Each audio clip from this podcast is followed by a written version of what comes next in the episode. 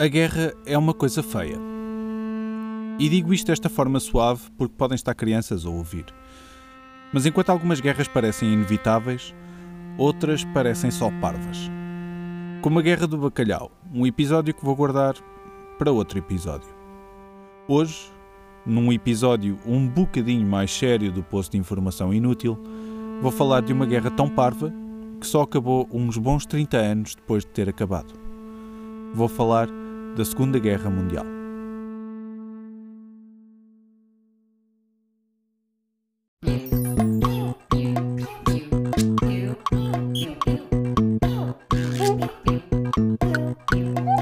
Poço de Informação Inútil o podcast para quem quer saber muita coisa que não serve para coisa nenhuma.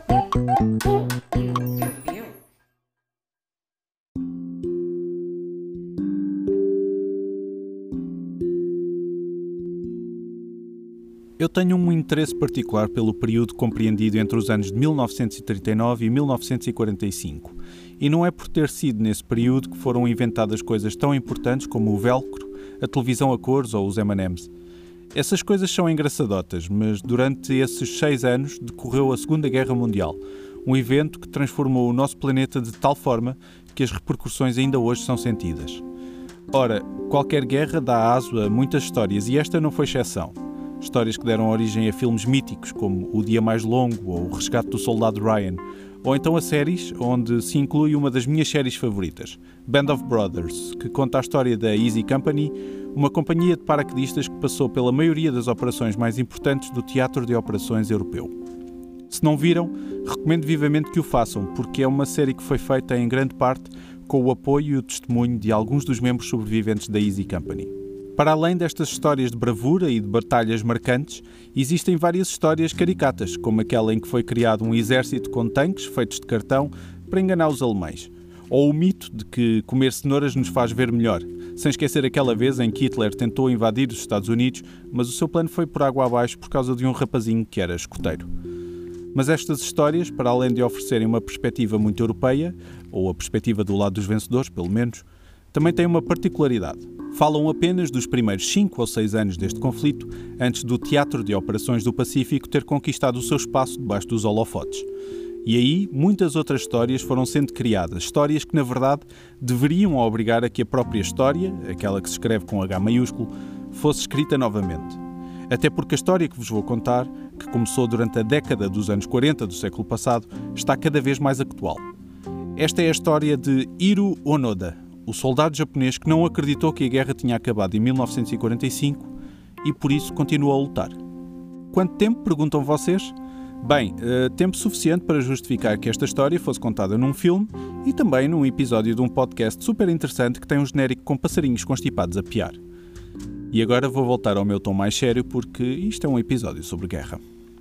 Vamos lá então conhecer um bocadinho melhor o nosso protagonista, Hiro Onoda, um japonês nascido em 1922 que, até se terem listado aos 17 anos no Exército do Sol Nascente, não tinha feito nada porque valesse a pena registar.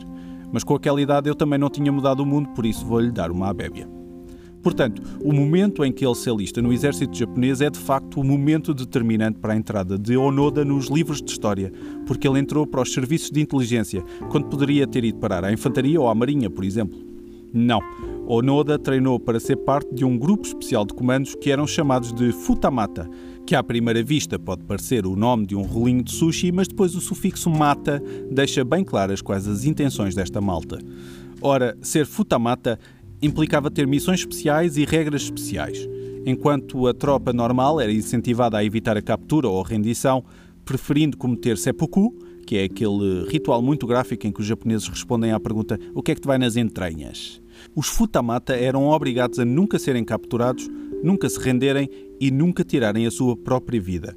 Portanto, no cardápio das escolhas metafísicas da guerra, eles só tinham acesso à sopa e nunca às entradas, sobremesas e pratos principais.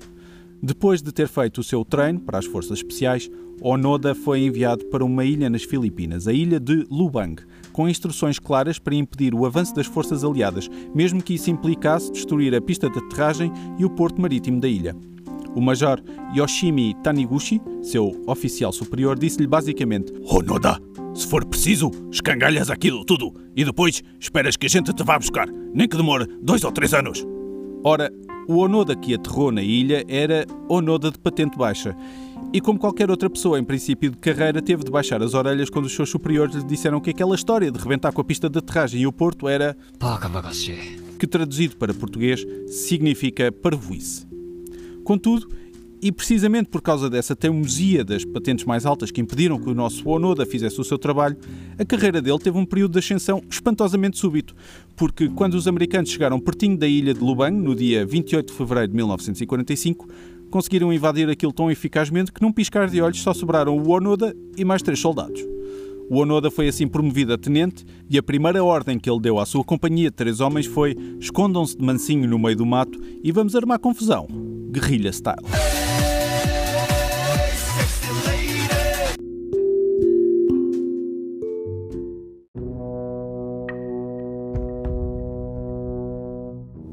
Os meses que se seguiram foram meses de toque e foge para Onoda e os seus homens.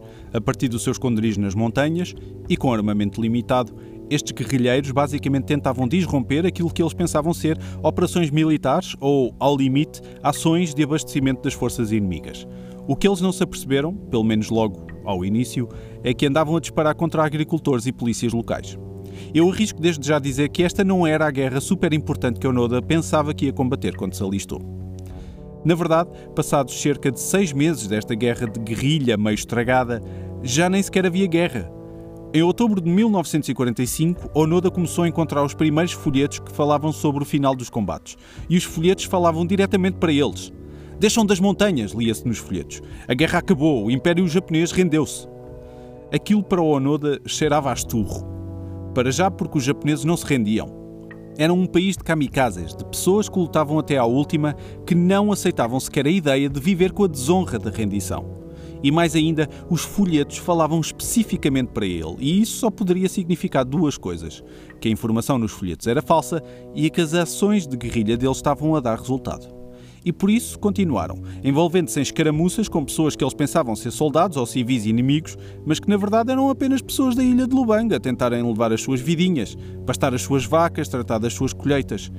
E o mini-exército do Onoda, mês após mês, ano após ano, a matar vacas, a queimar colheitas e a fazer emboscadas.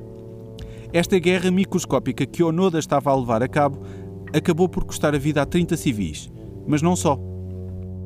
Em 1949, um dos soldados de Onoda, Yuichi Akatsu, desertou e entregou-se aos filipinos, que eu imagino que lhe devem ter dado uns valentes açoites por causa da chatice que ele andou ali a provocar.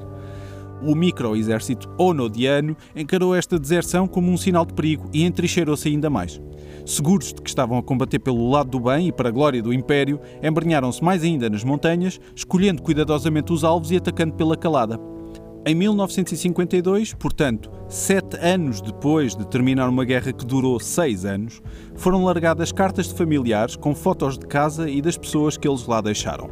Naturalmente, estes guerrilheiros, que estavam mal nutridos, isolados, traumatizados por uma campanha de guerra que os tinha deslocado do seu país e que os tinha deixado abandonados no meio do Pacífico, olharam para este convite para voltar para casa e disseram: Nah, fake news.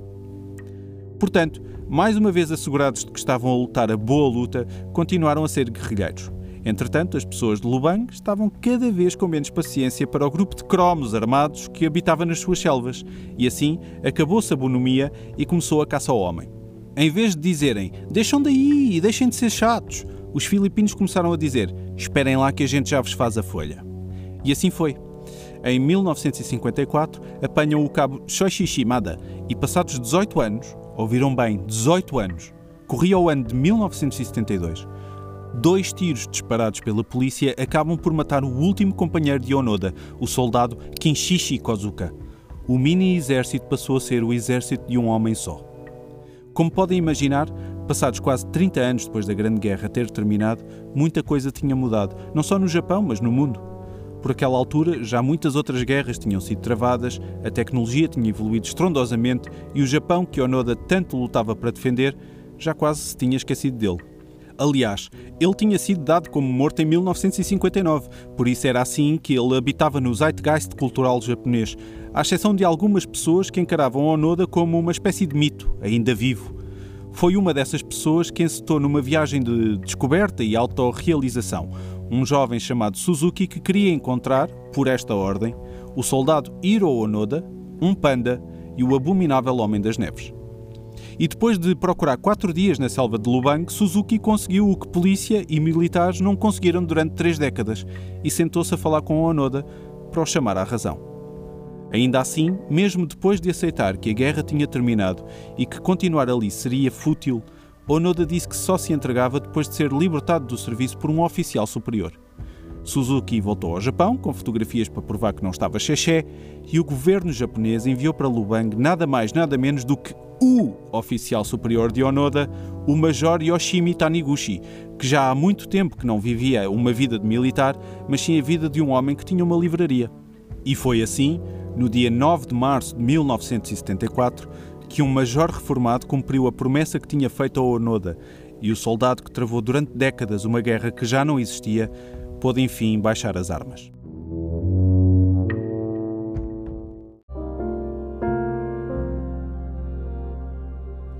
Antes de passar para um momento de reflexão, queria apenas destacar duas ou três curiosidades sobre Onoda.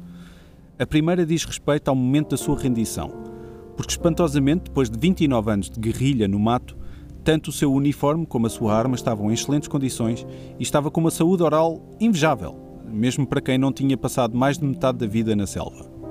Depois disso, e porque o Japão que ele tinha deixado para trás já não existia, Onoda sentiu que era a altura de partir para outro lado e foi instalar-se em Mato Grosso do Sul, no Brasil, onde a comunidade o recebeu de braços abertos, tendo inclusivamente concedido a Hiro Onoda o estatuto de cidadão, anos mais tarde. Por último, e para dar início à reflexão com que vos ameacei ainda agora, quando questionado em várias entrevistas sobre a razão de ter arrastado uma guerra durante tanto tempo, mesmo quando tudo indicava, ou melhor, gritava, que já era a altura de parar, Onoda dava uma resposta muito simples. Era o meu dever. Ora, eu nunca estive na guerra. Bolas, eu nem estive na tropa, já vos disse isso no episódio anterior. Mas ainda assim eu acho que sei alguma coisa sobre dever e sobre bom senso. E com isto eu não quero dizer que os soldados sejam desprovidos de senso comum, sejam eles Onoda ou quaisquer outros que empunhem armas para defender um país. Mas há demasiadas semelhanças entre o que aconteceu a Onoda e o que acontece em praticamente todas as guerras. Há demasiadas semelhanças entre este episódio insólito da Segunda Guerra Mundial e a guerra insólita que está a ser travada neste momento, alguns na Europa.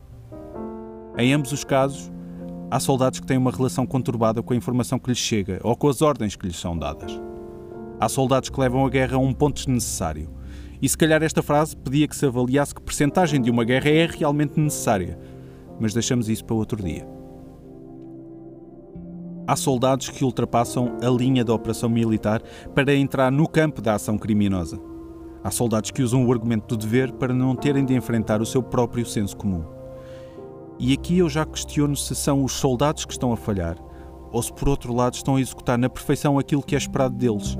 E se não somos nós que estamos a falhar, por não fazermos do senso comum um valor maior e realmente comum. Onoda foi perdoado pelos crimes que cometeu. O presidente filipino da altura, Fernando Marcos, apagou da lista as 30 vidas que, direta ou indiretamente, foram terminadas graças a Onoda. O governo japonês pagou-lhe todos os salários em atraso e mais qualquer coisa pelo incómodo de ter desperdiçado meia vida para nada. Agora vamos imaginar que não estávamos a falar de soldados, mas de crianças a jogar às escondidas. Que criança é que ficava escondida depois de deixar de ouvir os amigos à procura? E que raio de amigos é que viravam costas e iam para casa sem gritar a plenos pulmões que a brincadeira tinha acabado? Alguns pelo caminho, o senso comum que tanto tentamos instalar no sistema operativo das crianças deixa de ser instalado nos adultos. E o caso dos soldados parece-me particularmente grave, porque cada vez mais eles parecem treinados para não pensar, mesmo quando fazem o impensável. Até porque Onoda não foi o último, nem sequer daquela guerra. Houve um soldado japonês que teve de ser capturado meses depois na Indonésia, e isso diz-me que haverá sempre alguém disposto a estender uma guerra para além dos seus limites. E eu diria que está na altura de alguém dizer: rebenta a bolha.